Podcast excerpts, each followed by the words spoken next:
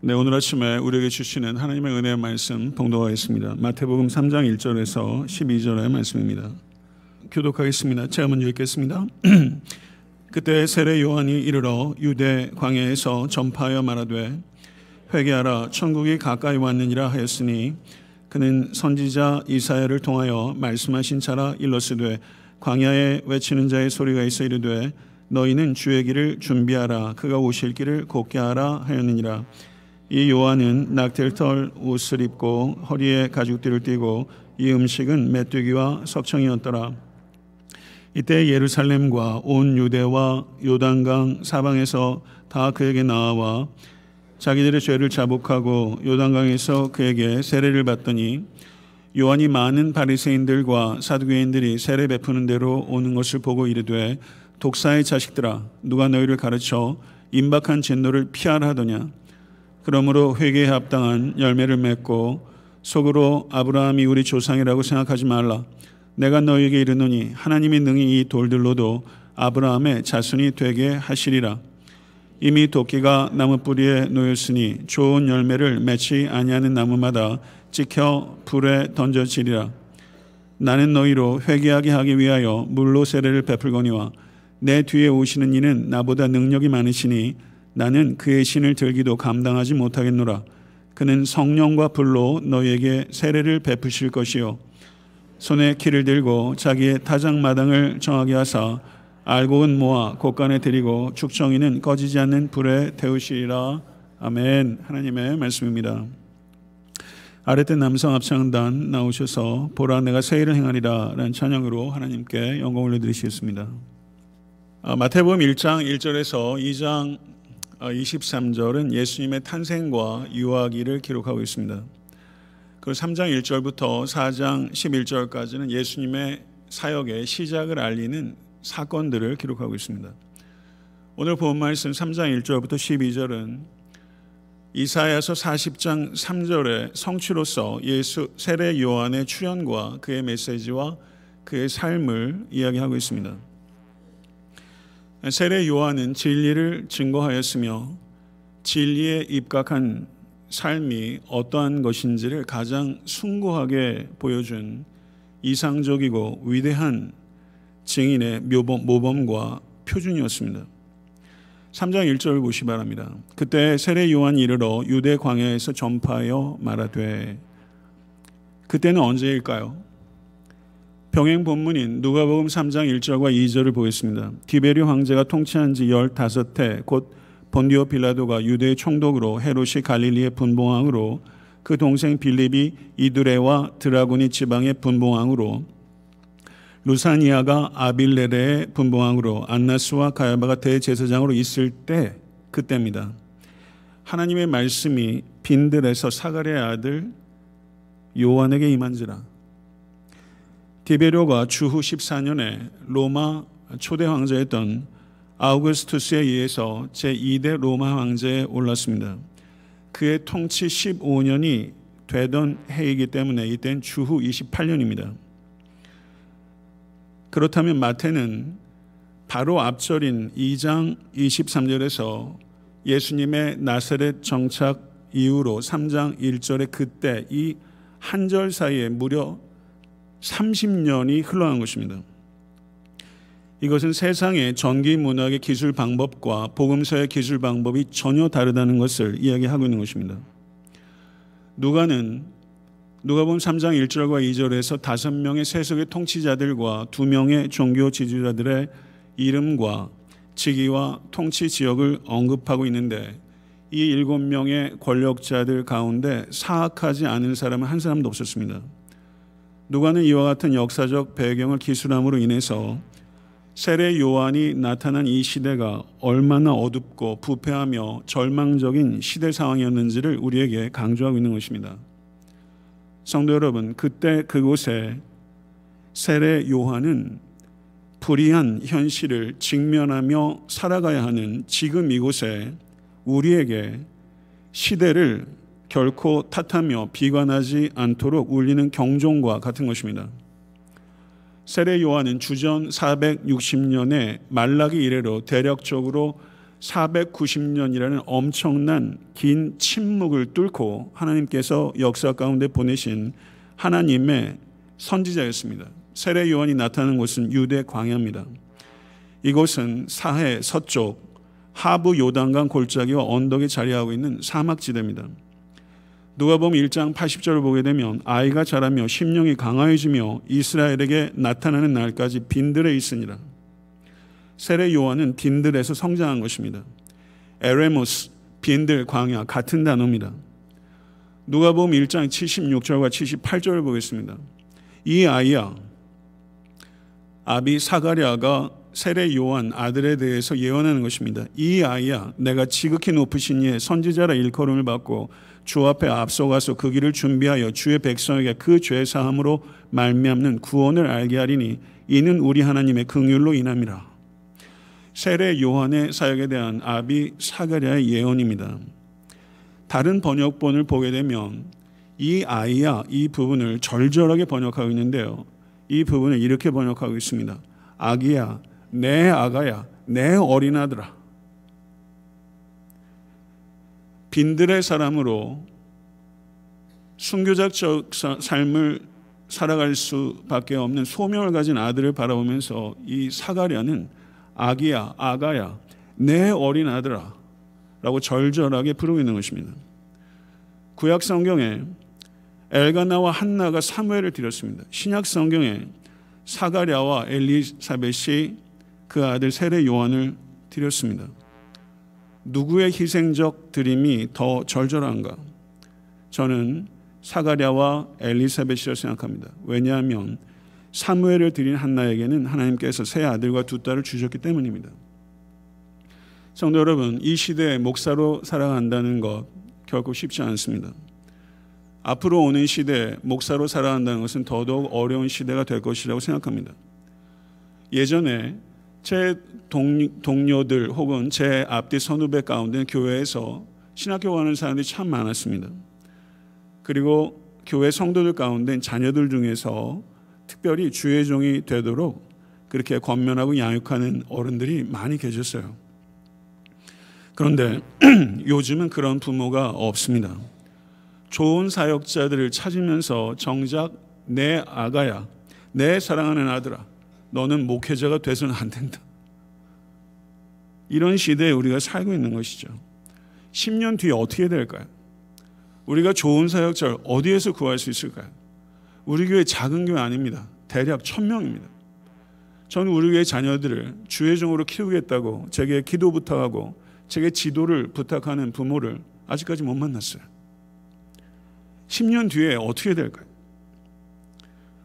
성도들 이런 말씀 드리는 거 조심스럽고 제 아들 성우가 저에게 따질지도 모르겠지만 하나님의 뜻이 있고 그리고 제 아들 성우도 그를 향한 하나님의 뜻을 발견한다면 저는 성우가 주의 길을 가는 주의 종이 되면 좋겠습니다. 하나님의 나라와 교회를 위해서 잘 예비된 예물로 제 자녀를 아들을 드리고 싶습니다. 제가 아르헨티나에 선교를 갔을 때 그때 통역해 주었던 목사님이 계십니다. 아르헨티나에서 볼리비아 사람들은 천도꾸러기입니다. 그분들을 대상으로 목회하고 있던 가난한 목사님이 계셨는데 그 딸이 내년에 서울신학대학교 대학원에 입학하게 됩니다. 저희 교회가 후원해서 가르칠 것입니다. 서울신학대학 신임총장과도 이야기를 했습니다. 앞으로 저희가 미국이나 선교지에서 보내는 자녀들을 장학금을 반을 주십시오. 반은 저희가 되겠습니다. 교회가 되든 교회 성도 개인이 되든 이 뜻에 공감하는 다른 교회 성도들과 연합해서 되든 저는 이렇게 사역자들을 양육해야 된다고 생각합니다. 한 학생을 학교에서 반을 장학금을 주었을 때 양육할 때 드는 비용이 대략적으로 만 불에서 만 오천 불입니다. 돈은 이런 데 써야 하는 것입니다.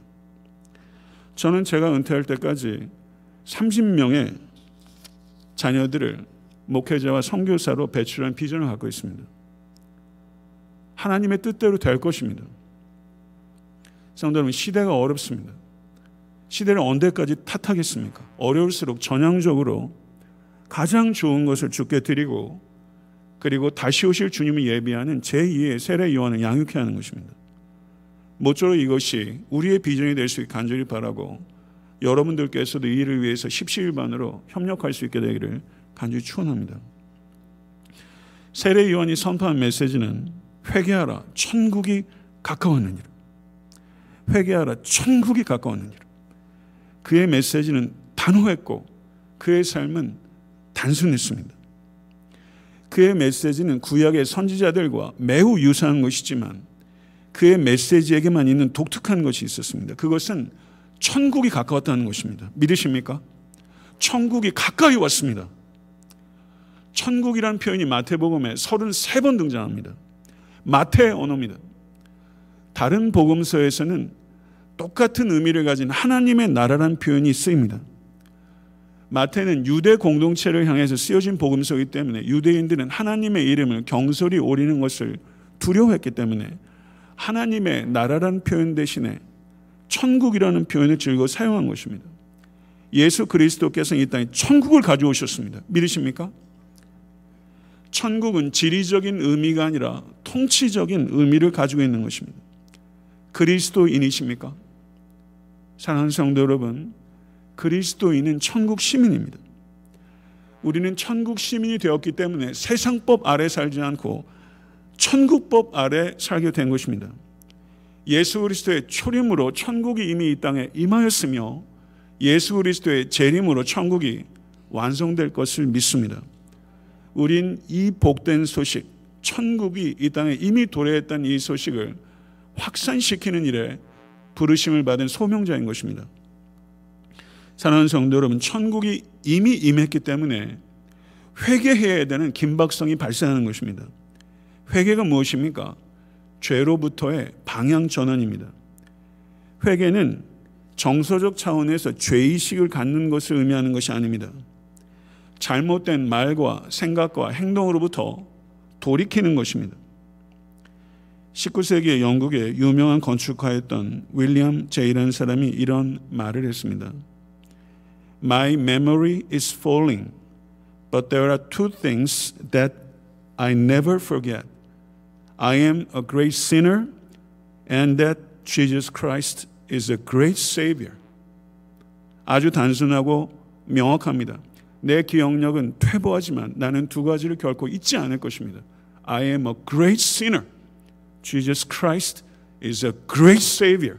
할렐루야. 믿으십니까? 이 두 가지를 결코 잊지 않으신 우리 모두가 될 수 간절히 축원합니다. 요에서 2장 13절 이렇게 말합니다. 너희는 옷을 찢지 말고 마음을 찢고 너희 하나님 여호와께로 돌아올지니라. 아멘. 사랑하는 성도 여러분, 마음을 찢으십시오. 마음을 찢을 때 삶이 찢기지 않습니다.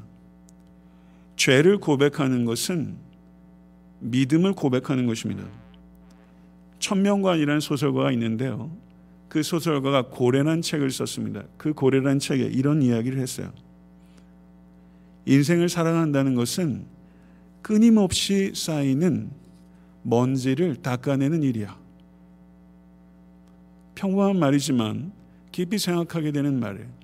인생을 살아간다는 것은 끊임없이 쌓이는 먼지를 닦아낸 일이에요. 사랑하는 성도 여러분, 여러분과 저의 평생의 삶이 끊임없이 쌓이는 먼지를 닦아내는 삶이 되수 간절히 축원합니다.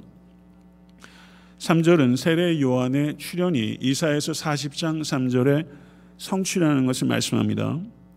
매우 중요한 의미가 여기 있습니다. 마태복음 3장 3절을 같이 한번 읽겠습니다. 저는 선지자 이사야를 통해서 말씀하신 자라 일러스되 광야에 외치는 자의 소리가 있어 가로되 너희는 주의 길을 준비하라 그의 길을 곱게 하라 하였느니라. 그렇죠? 이 말씀이 무엇을 인용한 거라고요? 이사야서 40장 3절. 그런데 마태는 이사야서를 그대로 인용하지 않았어요. 이사에서 40장 3절을 해석해서 인용했습니다. 이사에서 40장 3절을 같이 한번 읽어보겠습니다. 외치는 자의 소리여 이르되 너희는 광야에서 여호와의 길을 예비하라 사막에서 우리 하나님의 대로를 평탄하게 하라 여호와의 길을 예비하라 이것을 마태는 말을 바꿔서 주의 길을 예비하라 라고 바꿨습니다. 하나님의 대로를 평탄케 하라. 이것을 마태는 그의 길을 곧게 하라 라고 바꿨어요. 무슨 말인지 이해하셨습니까? 마태는 여호와의 길을 주의 길로 하나님의 대로를 그의 오실 길로 바꿨어요. 그러면 마태가 얘기하는 주는 누구이며 마태가 이야기하는 그는 누구입니까? 예수님이시죠. 그렇죠. 그럼 마태는 이사야서 40장 3절의 말씀을 해석해서 인용하면서 곧 예수 그리스도의 정체성을 선포하고 있는데 예수님은 누구십니까? 하나님이십니다. 믿으십니까?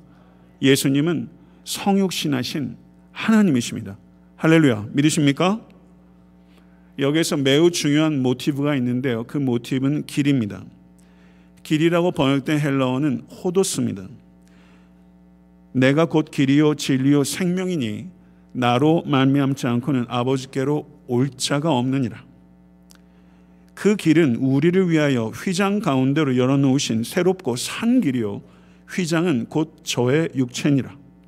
아멘. 예수님은 길이십니다.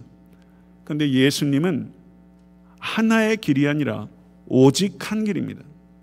I am a way가 아니라 I am the way입니다. 믿으십니까?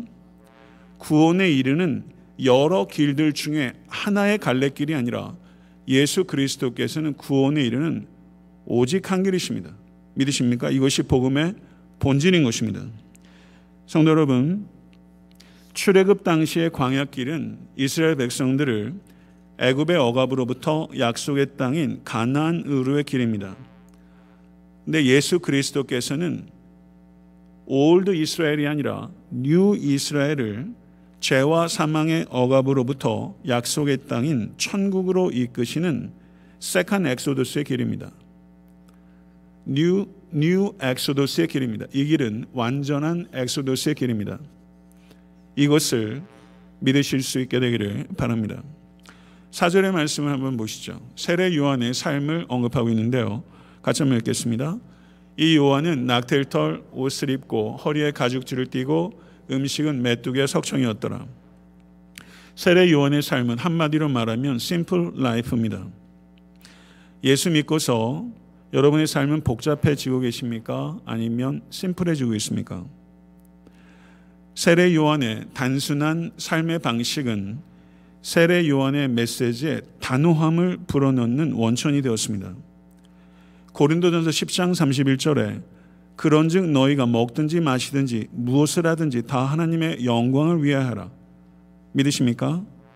성도 여러분, 그리스도인인 여러분과 저는 먹고 마시는 일도 가볍게 해서는 안 된다는 뜻입니다. 나를 단순하게 만드신 하나님, 나를 더욱 단순하게 하옵소서. 이것이 여러분과 저의 기도가 되기를 바랍니다. 그리스도인들은 복잡한 삶을 추구하지 않습니다. 결단하십시오. 세례 요한은 우리에게 칙칙한 금욕주의의 삶을 살라고 얘기하는 것이 아닙니다. 단순한 삶을 살라고 촉구하는 것입니다. 창의적인 취미를 가지십시오. 가치 있는 일에 투자하십시오. 그런 일들은 활력 있는 삶을 살아가는데 매우 중요한 것입니다. 그래서 여러분과 저의 삶이 단순한 삶, 주의 깊게 즐기는 삶, 이 두 가지를 결합하는 지혜자의 삶이 될 수 있게 되기를 간절히 바랍니다. 5절과 6절을 한번 보시기 바랍니다. 이때 예루살렘과 온 유대와 요단강 사방에서 다 그에게 나와 자기들의 죄를 자복하고 요단강에서 그에게 세례를 뱉더니 이것은 세례 요한의 목회가 엄청난 성공을 거뒀다는 것을 의미합니다. 조세프스는 그의 역사책인 유대 고대사 18장에서 세속 역사책에 세례 요한에 대한 언급이 기록되어 있습니다. 요한은 의로운 사람이었다. 그는 유대인들에게 서로 의를 행하고 살 것과 하나님 앞에서 경건하게 살 것을 강조하면서 그렇게 하고 와서 세례를 받으라고 주장했다. 요한의 말을 듣고 감동한 사람들이 구름대처럼 요한에게 몰려들었다. 이게 유대 교대사에 실제 기록되어 있는 내용이에요. 성경 밖의 기록입니다. 세상 역사책에 기록될 만큼 세례 요한은 엄청난 목회적 성공을 거둔 사람이에요. 그는 영향력이 컸습니다. 근데 정말 세례 요한을 돋보이게 한 것은 그의 성공이 아닙니다. 그의 그는 변질되지 않았다는 것입니다. 목회적 성공이 세례 요한을 변질시키지 않았습니다.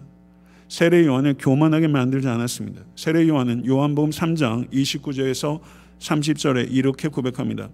신부를 취하는 자는 신랑이나 서서 신랑의 음식을 음성을 듣는 친구가 크게 기뻐하느니 나는 이러한 기쁨이 충만하였노라.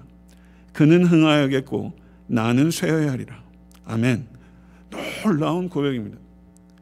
겸손에 대한 최고의 고백이라고 전 생각합니다.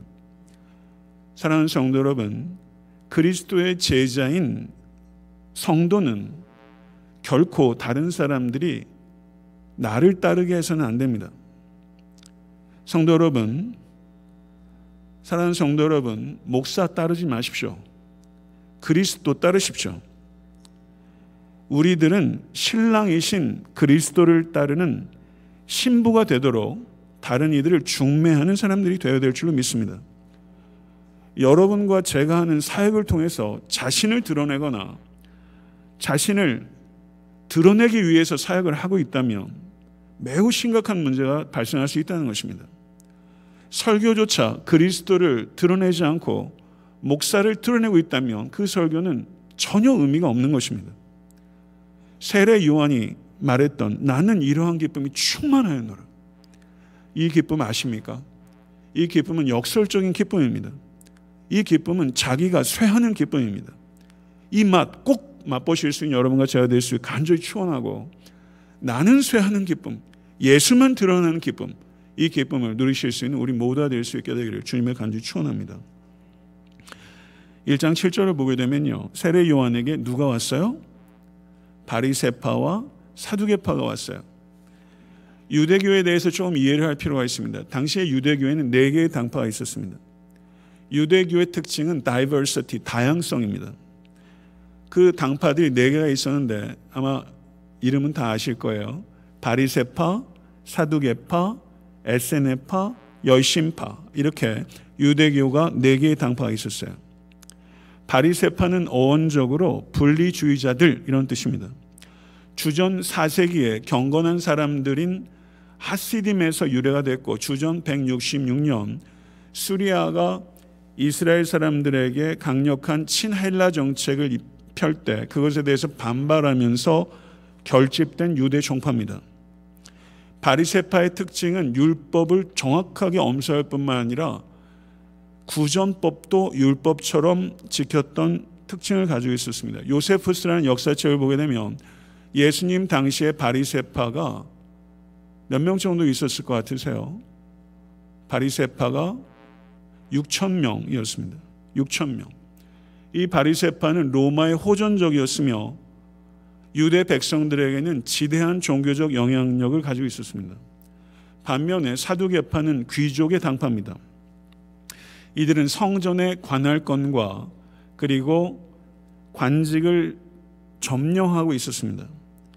이들은 기득권에 대해서 혹독하게 비판하는 예언서를 성경이라 생각하지 않았고 오직 토라만을 성경으로 받아들였습니다.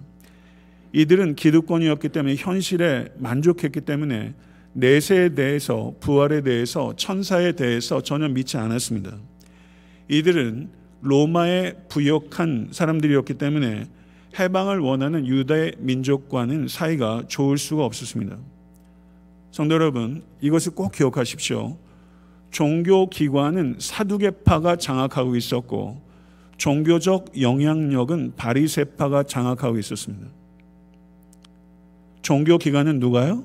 사두개파가. 종교적 영향력은 누가요? 바리세파가 장악하고 있었어요. 정치적 입장도 친로마와 반로마였습니다. 그렇기 때문에 이 두 당파는 서로를 적대시하고 시기하며 각자 종교 기관과 종교적 영향력을 어떻게든 사수하려고 했습니다. 그런데 흥미로운 것은 지금 세례 요한에게 이 두 당파가 같이 오는 것입니다. 어떻게 이런 일이 벌어질 수 있을까요?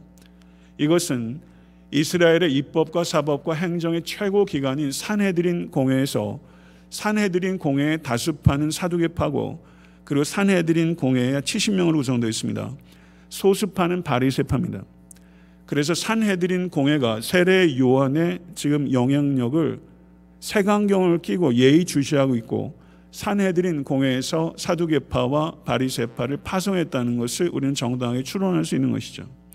그런데 이들을 향해서 세례 요한이 뭐라고 말합니까? 뭐라고요? 독사의 자식들아. 독사의 자식들아. 이런 말 하신 적 있으세요? 들으신 적 있으세요? 이런 말 듣는 거는 너무 고통스러운 일이고 하는 일은 보통 배짱이 아니면 못하는 것입니다. 세례 요한은 산헤드리아는 최고 기관에서 파송된 바리세파와 사두개파를 향해서 독사의 자식들아. 세례 요한은 경이로운 용기의 사람이었어요. 세례 요한은 경이로운 겸손의 사람이었어요. 동시에 경이로운 용기의 사람이었어요. 인기에 연연하는 사람은 이런 사람들 향해서 독사의 자식들아 절대 못합니다.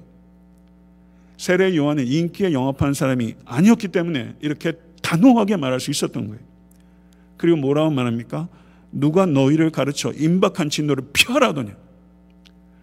반어법을 사용해서 세례 요한에게 다가오는 사두개파와 바리새파의 진정한 의도를 공격하고 있는 거예요. 그리고 이스라엘의 통념을 송두리째 바꿔버립니다. 8절과 9절 말씀 보시죠. 그러므로 회개에 합당한 열매를 맺고 속으로 아브라함이 우리 조상이라고 생각하지 말라. 내가 너희에게 이르노니 하나님이 능히 이 돌들로도 에벤 아브라함의 자손 벤이 되게 하시리. 에벤 돌이라는 뜻입니다. 벤은 자손이에요. word play를 하고 있는 것이죠. 이 말을 듣는 유대인들은 어떻게 됐겠어요? 피가 거꾸로 솟는 것입니다. 아브라함의 혈통을 붙잡고 그것이 우리를 구원하고 우리의 보호막이 될 것을 생각하는데 세례 요한은 결코 그럴 수 없다고 선포하는 것입니다. 결코 안전하지 않다. 세례 요한의 설교는 인기 뚝뚝 떨어지는 설교입니다. 더 나아가서 인기가 떨어지는 정도가 아니라 목숨을 거는 설교입니다. 위험한 설교입니다. 세례 요한은 10절에서 또 이렇게 말합니다. 10절 한번 보시죠. 이미 도끼가 나무 뿌리에 놓였으니 좋은 열매 맺지 아니하는 나무마다 찍혀 불에 던져지리. 회개에 합당한 열매를 맺으라 하는 이유는 어떻게 해요? 이미 도끼가 나무 뿌리에 놓였기 때문입니다. 이미라는 말을 보세요. 이미 도끼가 나무 뿌리에 놓였기 때문입니다. 그러므로 회개에 합당한 열매를 맺으십시오. 사랑하는 성도 여러분. 종말론적인 경고를 세례 요한이 하고 있는 것입니다. 마태복음 8장 46절은 악인은 영벌에 의인은 영생에 들어가리라. 우리 주님의 말씀입니다. 믿으십니까? 재림의 소망이 있으십니까? 성도 여러분, 재림의 소망이 있으십니까? 주님 앞에 설 때 부끄러움이 아니라 담대함으로 서실 수 있는 거룩한 삶을 대한 추구와 열매가 여러분과 저에게 있을 수 있게 되기를 간절히 축원합니다. 자식이 부모를 닮는 것 참 신기하죠. 부모를 꼭 닮았어요. 얼굴은 광산과 같아서 어렸을 때 안 닮은 것 같은데 좀 자라다 보면 광산에서 광물질이 나오는 것처럼 아, 이런 모습이 나를 닮았네. 꼭 안 닮았으면 좋겠는 것만 또 닮고. 애를 보면 뉘집 왠지 다 알 것 같아요. 이 DNA 힘이 최고의 힘이에요. 정말 어마어마합니다. 자식이 부모를 닮는 것 너무 자연스럽고 필연적인 일이에요. 하나님의 자녀인 우리들은 하늘의 아버지를 닮을 수밖에 없어요. 이건 자연스러운 거예요. 필연적인 거예요. 사랑하는 성도 여러분, 우리는 주님을 닮아가고 있어요. 이 닮음이 언제 완성되는 줄 아세요? 예수 그리스도께서 이 땅에 재림하실 때. 그때 이 닮음이 완성되는 거예요. 아멘. 여러분과 저의 정말 소망이 뭐예요? 신앙의 목적이 뭐예요? 천국 가는 거예요? 비성경적인 것입니다. 신앙의 목적이 천국 가는 게 아니에요. 신앙의 목적은요, 하나님을 닮는 거예요. 천국 백성 다워지는 거예요. 그게 신앙의 목적이에요. 정말 신앙이 있으시면 이미 천국 들어간 거예요. 그런데 어떻게 신앙의 목적이 천국 들어가는 게 될 수 있습니까? 이미 천국 들어가는 게 사망에서 생명으로 옮겼는데. 아멘. 여러분과 저의 신앙의 목적은 하나님을 닮는 거예요. 무엇을 하나님으로부터 얻어내는 것이 신앙의 목적이 아니라 하나님을 닮아가는 것이 신앙의 목적이에요. 정말 믿으세요? 우리는 천국에 가기 위해서 거룩한 삶을 사는 게 아니에요. 그건 공로의 종교예요. 그건 기독교가 아니에요. 천국에 가기 위해서 거룩한 삶을 사는 것이 아니라 천국 백성이기 때문에 거룩한 삶을 사는 거예요. 열매가 있는 신앙생활 하고 계십니까? 정말 열매가 보이십니까? 열매가 없는 신앙은 백해 무익이 아니에요. 유해한 거예요. 열매가 없는 신앙은 해악을 끼치는 거예요. 사회에 해악을 끼치는 거예요. 열매가 없는 신앙은 공허한 것이 아니에요. 공해예요.